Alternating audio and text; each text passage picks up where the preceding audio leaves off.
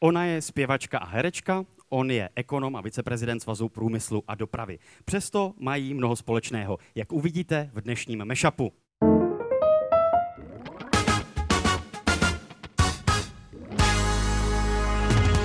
Mými dnešními hosty jsou zpěvačka a herečka Bára Poláková. Ahoj, hezký dobrý večer. Čau, dobrý večer. A ekonom Radek Špicar. Radku, ahoj, vítám tě. Ahoj, dobrý večer.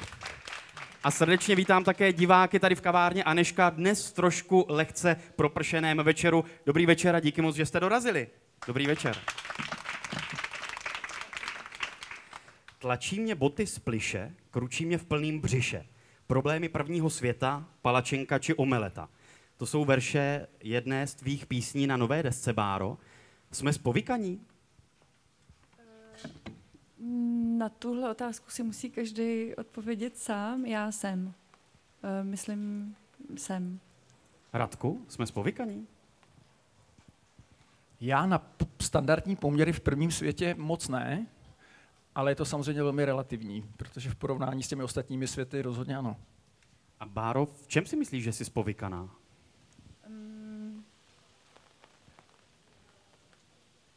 Ty jo, no přesně to je to, to, co tam jsem se snažila zachytit, je to, co strašně často řeším věci, které uh, jsou malicherný, který mi až pozdě dojde, když si, když si je představím v kontextu nějakého většího trápení, tak mi potom teprve dojde, jak malicherný byly. A teď je to teda hrozně těžké, abych musela dát nějaký konkrétní pří, příklad. Když tak- si prostě pokaždý vybíráš jídlo na dáme jídlo, jestli ti přijede za, nebo rohlík, jestli ti přijede prostě v 16 nebo až v 16.30, protože potom něco jiného nestihneš, tak si tohleto uvědomuji a přemýšlím nad tím. Nebo, no, to prostě jsou, uh, jako jestli je spousta různých situací skrz, skrz den a je jenom, já jsem vlastně tu písničku napsala proto, že si myslím jenom, je do, uh, že je dobrý si to připomínat a vědět o tom, uh, připomínat si to, kde žijeme, v jaký době, v jakém čase a co nás obklopuje. A jenom to jako vědět, ta vědomost uh, je důležitá. Mně se líbí, jak tam řešíš právě ta dilemata těch banalit, jako palačinka, nebo omeleta, nebo kartou, nebo cash, nebo jak jsou tam ty různé jako příměry. Co ty proti té spovykanosti děláš? Nebo jak se snažíš nebýt spovykaná? To, asi to připomínání je to, to nejdůležitější, uh, abych si vždycky uvědomila, jestli, jestli teď v tu chvíli uh, to potřebuju, jako jestli potřebuju nový boty, protože se mi strašně líbí. I když to teď zní banálně, teď uh, vlastně jako nevím, asi neumím ti říct lepší, chytřejší příklad. Um, a hodně mi pomáhá, když já vždycky uh, od té doby, co se mi narodily holčičky, tak uh, vždycky část roku trávíme na horách, jakože fakt několik měsíců. A tam na sobě vidím, jak to tělo rozvibrovaný, roz, rozkmitaný Prahou a všema uh, vlivama, který mě tady obklopují, se sklidní a zpomalí a jak uh, strašně málo mi najednou stačí, jak uh, je pro mě důležité, jestli se mi povedou housky upéct uh, v peci, kterou rozdělám, prostě protože mě vlastně hrozně baví vždycky ráno vstát a rozdělat oheň. To je nějaká, jako vlastně to je hrozně zajímavé, jak to strašně, jenom rozdělání toho ohně, jak hrozně, jak hrozně blahodárně působí na eh, klid a na tempo eh, fyzický. Moje teda, nevím, jestli to tak eh, může každý mít, ale já to tak mám vypozorovaný. Radku, ty jsi zmínil, že v tom prvním světě se necítíš být spovykaným. Co děláš proti spovykanosti? No já ji necítím, eh, takže proti tomu nic moc nedělám, ale kdybych se měl držet těch příkladů, který zmínila Bára, jídlo, na mě asi trošku vidět, že je mi jídlo trochu ukradený, to znamená, já neřeším, jestli mi ho doveze... Že ho nejíš, protože jsi štíhlý a v kondici. Já strašně závidím kamarádům, gurmánům, třeba, kteří si dokážou dobré jídlo vychutnat. Já to neumím, je to pro mě úplně věc zbytná. Kdyby mi někdo jednou denně mohl píchnout všechno to, co mi to jídlo dává, co potřebuju k životu, tak by byl asi nejšťastnější člověk na světě. A ona zmínila ty boty, tak to je něco podobného. Manželka mi vždycky musí mezi sezónama připomínat, že si mám vyměnit letní boty za zimní. Eh, Boty nevyhazuju, důkazem jsou tyhle boty. Manželka mi říká, že se sem dneska nemám brát, protože už dosluhujou. Takže pro mě tohle jsou věci, které nemají jako žádný význam, žádnou hodnotu, neřeším je, takže nemám pocit, že v tomhle ohledu bych byl spovykaný. jenom dotaz na diváky tady v kavárně Aneška. Můžete se přihlásit vy, kdo se cítíte, že jsme spovykaní jako společnost? No, je to tak polovina. Počkej, ať mluví za sebe, ne společnost. To No bych a se vy se- přihlásil, ano, to dobře, bych se dobře, přihlásil dobře, taky. Ať se přihlásí, kdo si myslí, že Kdo, je se, spovykaný. kdo je spovykaný? Já se cítím teda taky spovykaný. Jak kdy? A kdy ano, kdy ne? No tak, no tak jak kdy? Samozřejmě, že někdy si to uvědomuju, že bych neměl být. A nejsem. No a někdy se stane, že prostě člověk je spovykaný, no.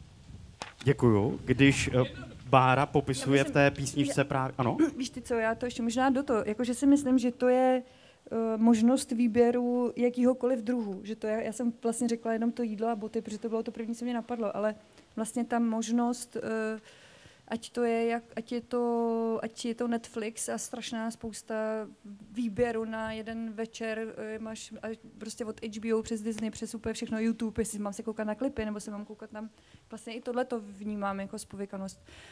Takže i asi je uh, důležitý, jak kdo to slovo vnímá, uh, co se pod tím slovem představí. Mě No tak napadlo k tomu. I no. to, že mnohdy řešíme jako banality, nebo že se máme mnozí tady dobře, minimálně jako v Česku nebo v Praze, jako většina z nás, prostě ti, co máme na jídlo a máme byt a, a teplou vodu, tak se máme dobře. Není to tak, že jsme vlastně tlačeni Radku k růstu a pořád k většímu blahobytu a že za to můžeme i my, novináři, ekonomové, politici, že se prostě pořád za něčím ženeme? To mě strašně zajímá. Já bych chtěl obhájit růst. Jo. Růst eh, třeba je čím dál tím lehčí, když se podíváš na hmotnost růstu, jo, to znamená třeba na, na jako skutečně reálnou váhu toho, co lidstvo dokáže vyprodukovat, tak to je čím dál tím lehčí, přestože jsme čím dál tím produktivnější. Jo, protože z- z Protože toho, to je nehmotný. No. Přesně tak, z té těžby, která byla opravdu teda vůči přírodě třeba úplně brutální a byla opravdu těžká, jsme se dostali do zemědělství, ze zemědělství jsme se dostali k určitým sofistikovaným výrobkům, teď se dostáváme do služeb, dostáváme se do virtuální reality, která bude už úplně super lehká. Takže růst je naprosto v pořádku, eh, nezatěžuje planetu. Eh, Růst, který já nemám rád, je růst na dluh. Jo, to je š- růst špatný, ale když není na dluh, když eh, to, co ti růst, umo- to, to, co ti růst umožňuje, například investovat do nějaké inovace, tak to já považuji za veskrze pozitivní a myslím si, že nám kvalitu života zvyšující. Takže Počkej, nebuďme kritiky, kritiky růstu, buďme kritiky konzumu, ale ne kritiky růstu. A nezatěž, nezatěžuje mozek? Nebo nezatěžuje naopak tady ten růst eh, takovou jakoby vnitřní rozkmitanost nás? Takovou, víš, tu, to roztříštění z toho, jak vlastně tady ten nehmotný růst uh, roste. uh, víš, co myslím? Vím, co myslíš a to určitě zatěžuje. Jo, dobře. A on je totiž tak vlastně- rychlý, eh, jak se říká v mnoha ohledech exponenciální, takové populární slovo, eh, že my, jak jsme se vyvíjeli ty stovky milionů let, nebo možná miliardy let, když to tady víme úplně od začátku, tak ty skoky jsou technologické na nás příliš rychlé a my to nedokážeme absorbovat. Takže s tímhle určitě problém máme, ale myslím si, že to otázka nějaké vnitřní disciplíny, jak k tomu přistoupíme a jak si to budeme dávkovat a jak se tím buď to předávkujeme, k čemu samozřejmě máme velmi často tendenci i já, a nebo, a potom to bude zlý pán, a nebo z toho dokážeme udělat eh, a udržet toho dobrého sluhu, eh, kterého budeme mít pod kontrolou. Ale samozřejmě ta touha těch lidí se předávkovat těmi věcmi, které eh, má lidstvo k dispozici, je samozřejmě velká. A máš, Báro, pocit, že ten vývoj se třeba tobě vymyká z rukou? Protože třeba při poslechu té poslední desky jsem já z těch tvých textů takový pocit měl, že se tím hodně zabýváš, že nad tím hodně přemýšlíš. Já myslím, že v kontextu dětí právě nad tím hodně přemýšlím. Jako eh, tím, že to mám právě takhle zvědoměný, tak doufám, že ne, nebo myslím, nebo mm, myslím si, že ne, ale eh, nebo nevím, to bych musela prostě být k sobě strašně, strašně, strašně úplně nejvíc upřímná. A můžu se ptát, jak máš starý děti, jestli Šest a sedm. 6 a 7, tak mám pro tebe recept, který teda funguje mně. Já jsem trošku zkušenější otec, já mám 14 a 11 a oni na mě vidí, jak to má zhoubné dopady a protože se vymezují už teď speciálně v, tom, v těch 14 letech vůči tátovi, tak to nedělají. Takže Jo, oni, když vidí, jak prostě sedím na tom Twitteru a neustále tam na někoho reaguji, že mám pocit, že někdo, někdo se mílí na tom Twitteru a to musím napravit, Že to je potřeba. Tak Právě, si říkají, že to je- tati, nech to běž ven, že to je běž, potřeba, tak ven. oni, oni vidí ty negativní důsledky pro můj život a pro fungování té rodiny a sami potom jsou k těm sociálním sítím jako strašně ostražité. Třeba absolutně nesnáší a nikdy mi nedovolil, abych je vyfotil na sociální sítě. Jo, jo, jo, to je už, už i u nás je to téma, i když já jsem to vlastně nedělala nikdy a vysvětlila jsem jim to proč, tak uh, už vlastně jsou, už tomu rozumí a nechtějí. Ještě zpátky k té spovykanosti. Není to tak, že vlastně naší normálně lidskou přirozeností že se chceme mít líp, že si chceme usnadňovat život, že chceme mít vynálezy, které nám usnadňují život. Jak to vnímáš ty, Báro? No, mě napadlo ještě u toho, že, by, že proto, aby jsme vlastně jakoby věděli, jak s tím naložit, bychom potřebovali, aby nás to někdo naučil, ale on moc není vlastně kdo by nás to naučil, protože jsme na tom všichni stejně. A je to, já to vnímám hodně jako uh, obrovský biznis, který furt jenom jede a tlačí, tlačí se dopředu. A, a no, jak kdyby se trochu zapomínalo právě na tu duchovní roz, rozkmitanost nás všech a um, no, nemělo to moc tečku, vím to. No a navážeme s Radkem, zapomínáme na duchovno při honbě za růstem a za lepším životem? Jak kdo. To taky je právě strašně těžký. A no. jaký si to uděláš, takový to máš, si jo, myslím. Jo. A mně třeba sociální sítě, tolik jako kritizované a proklínané, přijdou úplně fantastické v tom, jak demokratizovali spoustu oborů lidské činnosti nebo odvětví. Já si myslím, že Bára třeba reprezentuje jeden z nich eh, a opravně si se mýlim, jo, ale já se představuju tak, že stát se slavným zpěvákem před 30 lety znamenalo získat kontrakt od nějaké nahrávací společnosti a když si ho neměla, tak si to měla velmi těžké, dostat se do hledáčku té společnosti nebylo jednoduché, eh, potom tě měla zcela ve svých rukou, mohla s tebou, ať už tvůj promotér nebo ta nahrávací společnost dělat, co chtěla. A já mám teď pocit, že ta doba se právě díky těm technologiím a sociálním sítím třeba tak zdemokratizovala, že když jsi opravdu dobrá, nebo ten zpěvák je dobrý, nahraje se na mobilní telefon, který má dnes opravdu každý, a pověsí to na YouTube a je tam ten X faktor, je tam prostě něco, co uh, ten člověk vyzařuje nebo co sděluje a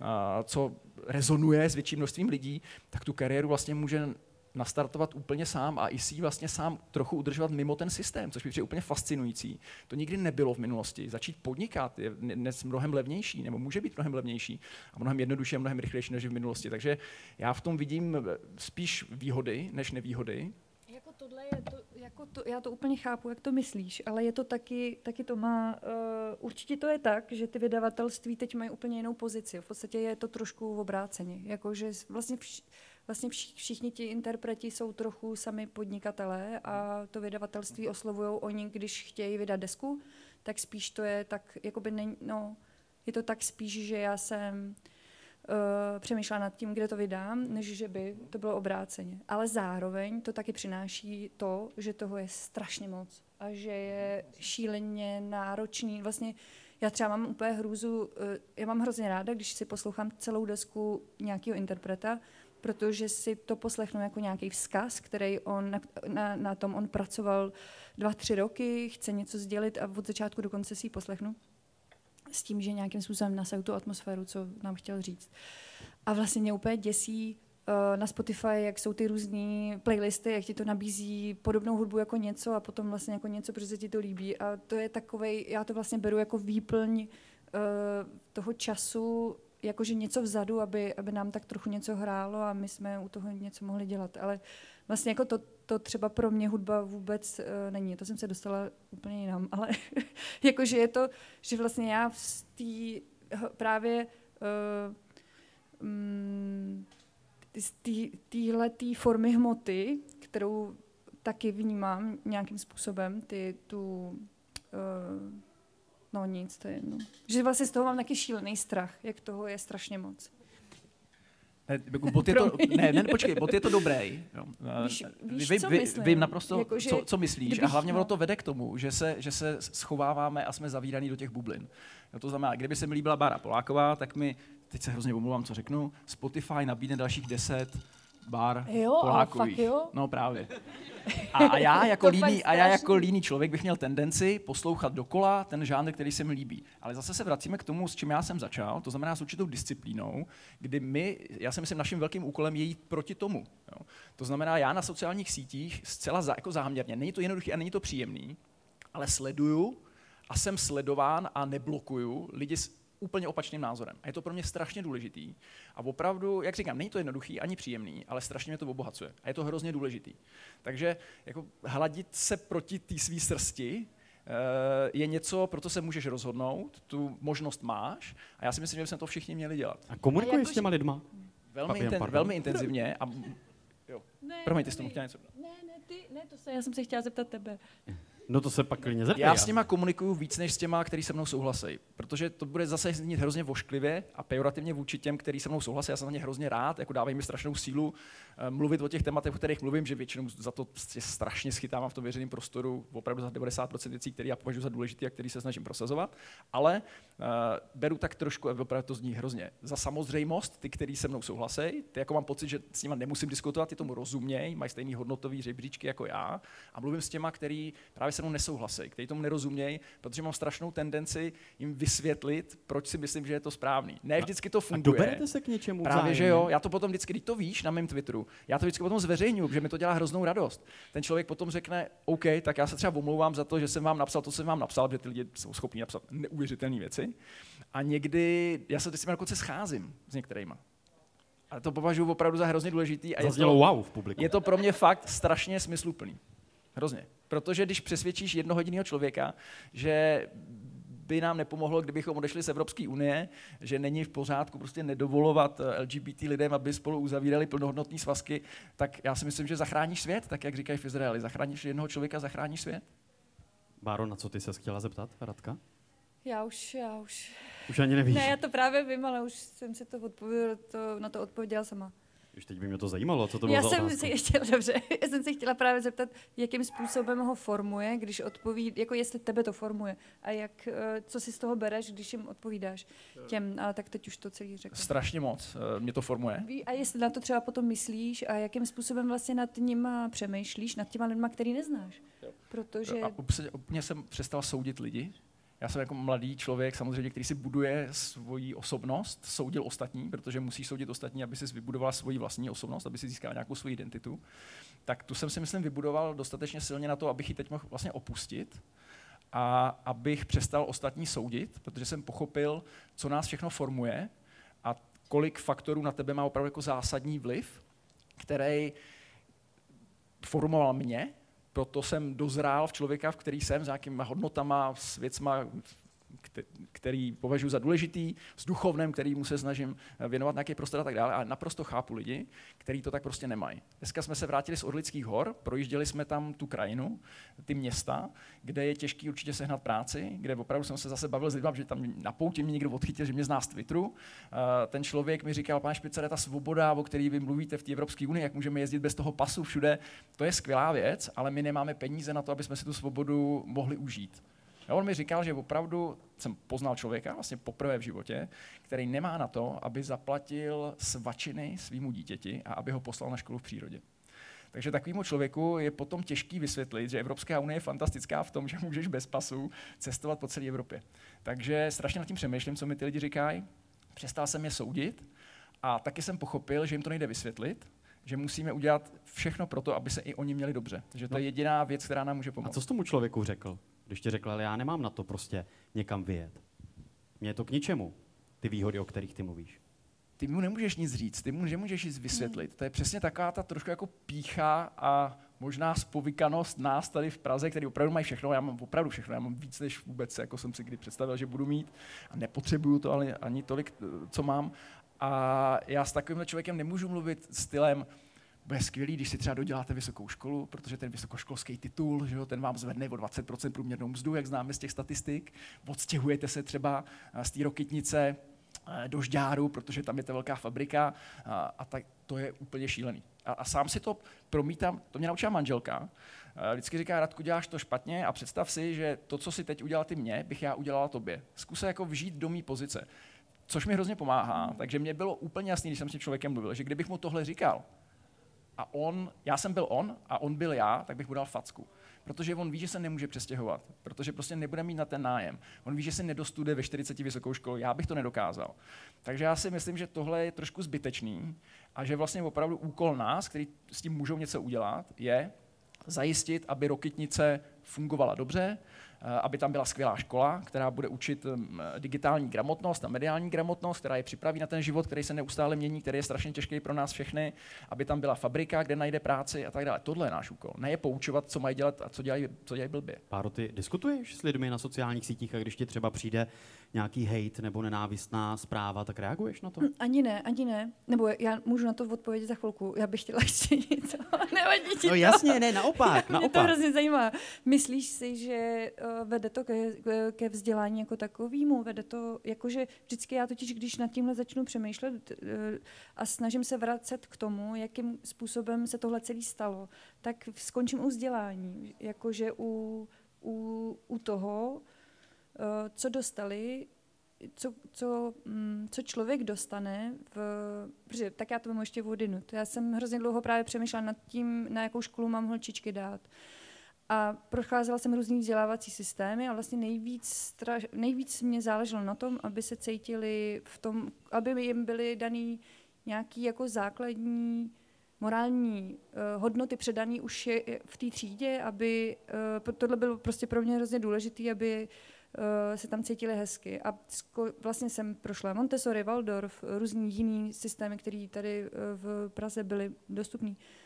A máme obě dvě holčičky na Waldorfu. A tam teda kromě toho, že média jsou velký téma a vlastně tam vůbec ty děcka nejsou uh, k tomu uh, vedený nebo nemají ani telefony, tak uh, uh, vlastně mi vždycky, když se nad tímhle tím zamýšlím, tak jsem skončila u toho, jestli na začátku té cesty naší, kdyby někdo nás vedl uh, schovývavě a s trpělivostí a ukázal nám náš talent, který máme, určitě každý, každý má na něco talent, teď je to truhlář nebo je to uh, prostě cokoliv, uh, určitě máme každý prostě nějaký talent. A kdyby na začátku úplně nám ukázal ten učitel, ten náš talent, tak by přece ta cesta každého toho člověka byla šťa, jako daleko šťastnější, protože on by ho objevil, tím pádem by byl dosycený tím, že mu jde to, co mu jde a vlastně by to byl úplně jiný startovací výstup. Uh,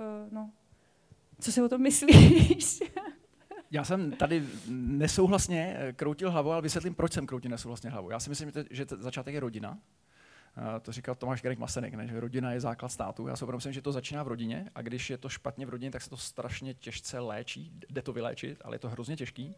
A potom hned na druhém místě je škola. Určitě. Řešil jsem to samé, co ty, vyřešil jsem to vlastně velmi podobným způsobem, což mě strašně štve, protože lidi jako my dokážou bypassovat ten systém, což není dobře, my bychom vlastně jako měli Ten systém. Standardní, my bychom se spíš měli snažit reformovat ten standardní systém, ale eh, chtěl jsem navázat na to, čím si skončila, že to mi přišlo strašně důležitý právě pro reformu toho, toho standardního vzdělávacího systému u nás. Já jsem si totiž vzpomněl, když jsem tě poslouchal, eh, na to, jak za námi na, na univerzitu do Anglie, kde jsem studoval, přijel Bill Gates. A já jsem se ho zeptal, co byla jeho největší chyba eh, v podnikání. Tenkrát snad byl nejbohatší Čech, to ještě nebyl Elon Musk a ty ostatní. Asi nejbohatší na světě byl možná. A on říkal, že jeho největší chyba bylo přesně to, o čem mluví Bára. On říká, jsem založil Microsoft, on začal hrozně dobře fungovat a já jsem si říkal, tak se, mám tady prostě tisíce lidí a já chci, aby byli opravdu skvělí, tak je otestoval těma těma šílenýma manažerskýma 360, co jsme si v tom korporátu všichni prošli a on zjistil, tohle jsou jejich silné stránky, tohle jsou jejich slabé stránky a on říkal, a já jsem myslel, že oni budou skvělí, když já budu eliminovat a posilovat jejich slabé stránky. Takže on říkal, že investoval miliony dolarů do toho, aby jeho zaměstnanci buď to vůbec neměli slabé stránky, anebo aby je zlepšili. A on zjistil, že to nikam nevedlo, protože aby si měla ty nejlepší zaměstnance na světě, ty musíš zjistit, co jsou silné stránky a úplně vyhypovat do maxima. Protože jenom v tu chvíli jsou ty lidi šťastní, spokojení, pracují na maximum a mají pocit, že rozvíjejí to, v čem jsou prostě dobrý, lepší než kdokoliv ostatní.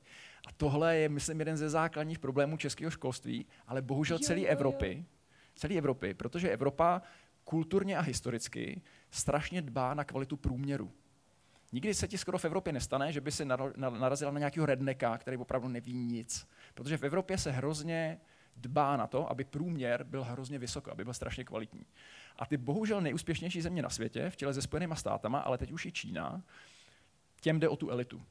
Těm vlastně průměr na průměru jim vůbec nezáleží. Kdo jste procestoval Spojený státy, tak mi asi dáte za pravdu, že tam, když narazíte na průměrného američana, nic vezlim, tak opravdu si s ním jako nemáte moc. Většinou nemá pas, ne, ne, nikdy neopustil Spojené státy, o historii své, svého, své země, na tož třeba zbytku světa neví vůbec nic. To znamená, ten průměr pro Ameriku není důležitý, ale oni mají nejlepší elitu na světě. Do ní investují a proto jsou nejlepší na světě. Ale je to trade-off, je to něco za něco. A my si musíme klást otázku, jestli se nám vlastně dobře žije ve státě, který je třeba bezpečný, sociálně velmi kohezní, nebo na kontinentu, který takový je, ale potom nikdy nebudeme špičkou, a nebo odstřihneme průměr, budeme se soustředit na elitu a potom jsme Spojený státy, ale když se projedeš v Los Angeles, tak tam prostě vidíš na hlavní třídě stovky bezdomovců, lidi zdrogovaný bez budoucnosti, eh, ze kterých děti, teda aspoň mě je úzko. Jaké jsou vaše silné stránky, Báro? Teď zase přemýšlela. Eh, moje silné stránky. Um, ty jo. Um, myslím, že mám silnou vůli. Myslím, že uh, nedávno jsem četla nějaký horoskop, což normálně nedělám, ale bylo tam, že většinou si, většinou si všechno nejdřív představí a pak tu představu zrealizuje. A vlastně mi došlo, že to, že to jako vidí nejdřív v těch představách, v těch snech. A vlastně mi došlo, že to docela sedí, že většinu nápadů, eh, ať to jsou písničky nebo klipy nebo vlastně cokoliv, eh, jsem, mi vždycky přišlo těsně před usnutím, v takovém tom, eh, v té chvíli klidu, před, no, těsně před spánkem. Čili vůle. A Radku, tvoje silná stránka? Jo, já ti to dokonce doložím na konkrétní příkladu. Já když jsem pracoval ve Škodovce, ve Škodovce, tak jak já nemám žádný ambice, nechci dosovat žádných cílů, nemám žádný mety, tak jsem se nikdy nechtěl zúčastňovat také těch koncernových manažerských růstových programů. Nikdy jsem to odmítal prostě. A můj šéf, Martin Ján, fantastický šéf, říká, Radku, to prostě nejde, ty to všechno odmítáš, dostaneš malý, menší bonus, jo, protože to neabsolvuješ, musíš už tady někam vyrazit. Já jsem říkal, dobře, tak mě někam pošli na nějaký takovýhle kurz a on mě poslal takový manažerský kurz, jehož vyvrcholením byl Jungův test osobnosti. Nevím, jestli jste to někdy absolvovali, ale absolvovala. Já jsem si vždycky myslel o těchto testech, jsou to úplný nesmysly. A musím teda říct, že potom, co jsem tím prošel, mi úplně spadla čili, že ty mě rozebrali opravdu do posledního šroubku. Fakt jsem jako čet a co jsi dozvěděl? po Radkovi Špicarovi, věci, které jsem si ani jako a co nechtěl přiznat, nebo, nebo nepřiznal. No k tomu se právě dostávám. Vtipný to bylo v tom, že mě tam Martin tenkrát poslal eh, se šéfama výroby celého koncernu Volkswagen.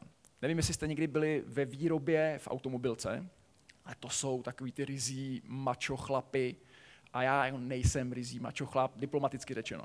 Takže tam byl Radek Špicár a šéfové výroby těch koncernových závodů.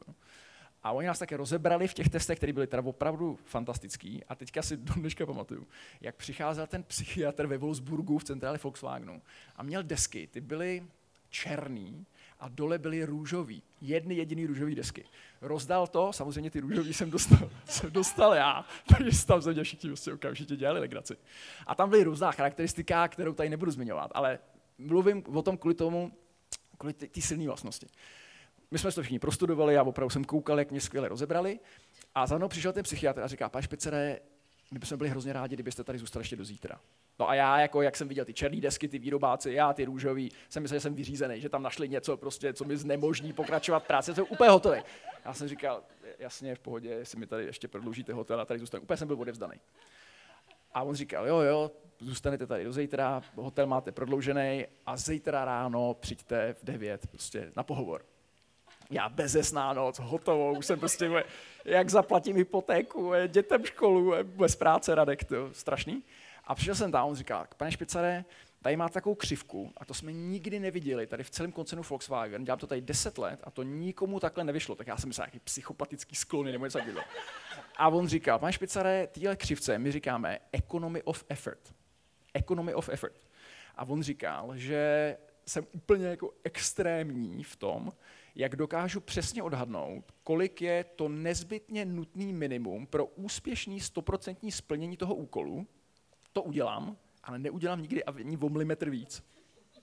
Čili a on jako říkal, maximálně efektivní. Přesně tak. A on říkal, vy asi děláte víc věcí najednou. A já jsem říkal, no Ježíš Maria, to neziskovky, tady jezdím po, po republice přednášet o EU a v té Škodovce dělám a tak dále. A on říkal, OK, tak u vás si to přesně dokážu představit, protože jako economy of effort je u vás opravdu maximální. Takže já dokážu, asi jak oni to odhadli, já se s tím sotožňuju, odhadnout, kolik je potřeba vynaložit úsilí na opravdu jako stoprocentní splnění toho úkolu, ale nikdy nedělám víc, než je potřeba. A jak jsem zjistil, spoustu lidí dělá víc, než je potřeba.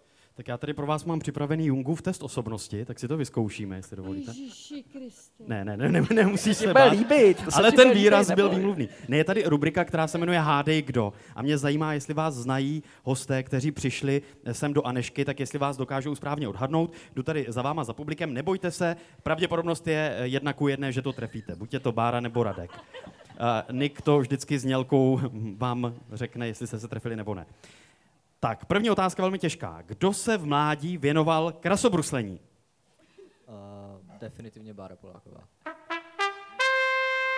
Je to tak? Je to tak, Báro, že ano? Je, ano, je to tak. Ano, výborně. Já jsem to taky zkoušel. Radek to zkoušel? Ale, Ale to Ale jsem se nikam- na internetu nikam- nedočetl o no. tobě. no nikam to nevedlo, takže se tím nechlubím. Kdo vyrůstal v Kolíně? Radek. Je to Bára. Je, je to tak, ne, nevyrůstal jsi v Kolíně. Já jsem vyrůstal na sídlišti Prosek, Proseku a Libni zdaleka se vyhni. Kdo na základní škole chodil do matematické třídy?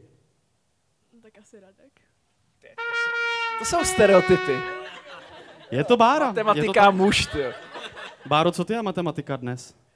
Dobrý? Dobrý, jo? Ba- bavilo tě to? Jo. Jo, bavilo. Otázka čtvrtá. Kdo je propagátor, ne, pardon, kdo má vztah k českému ráji? Radek, ten ještě. Je to tak. Hrdý uh, sobotčan, jak se, jak se to říká? Ze sobotky. Ze sobotky. Český ráj, srdcová záležitost. Absolutně. Kdo je propagátor, a pozor, to je teď náročné, kdo je propagátor elektromobility? Tak Radek. Ano, ale Bára... Bára taky ne, teď jsem to No, chtěl říct. to, Bára tam by byla každá odpověď Oba dva, správná oba totiž. To bylo, to bylo chyták, že tam jste mohli odpovědět oba, k tomu se dostaneme. A otázka poslední, Asi tady ještě, v téhle republice. ještě za váma, ne, je vás víc. Kdo má, a pozor, teď to je náročné, kdo má Jeepa veterána z druhé světové války z roku 1941? Radek. Radek je odpověď. Sledujete jeho Twitter. Michale 1942. 1942? Tak to někde bylo špatně, tak to se omlouvám. Tak, takže špatně, jedem znovu. Tak eh, mimochodem zajímá mě, jak jde dohromady ten veterán, na kterém rád jezdíš. Vidím vždycky na Twitteru a na Instagramu ty obrázky, jak se tím projíždíš a proti tomu Tesla a elektromobil. Moc vám děkuji, že jste se dodívali nebo tento mashup jako podcast doposlouchali až sem. Další část, větší polovina, je už ale jenom pro předplatitele na herohero.co lomeno Michael. Tak budu moc rád, pokud mě podpoříte. Díky za vaši podporu. No a v té následující části uvidíte toto.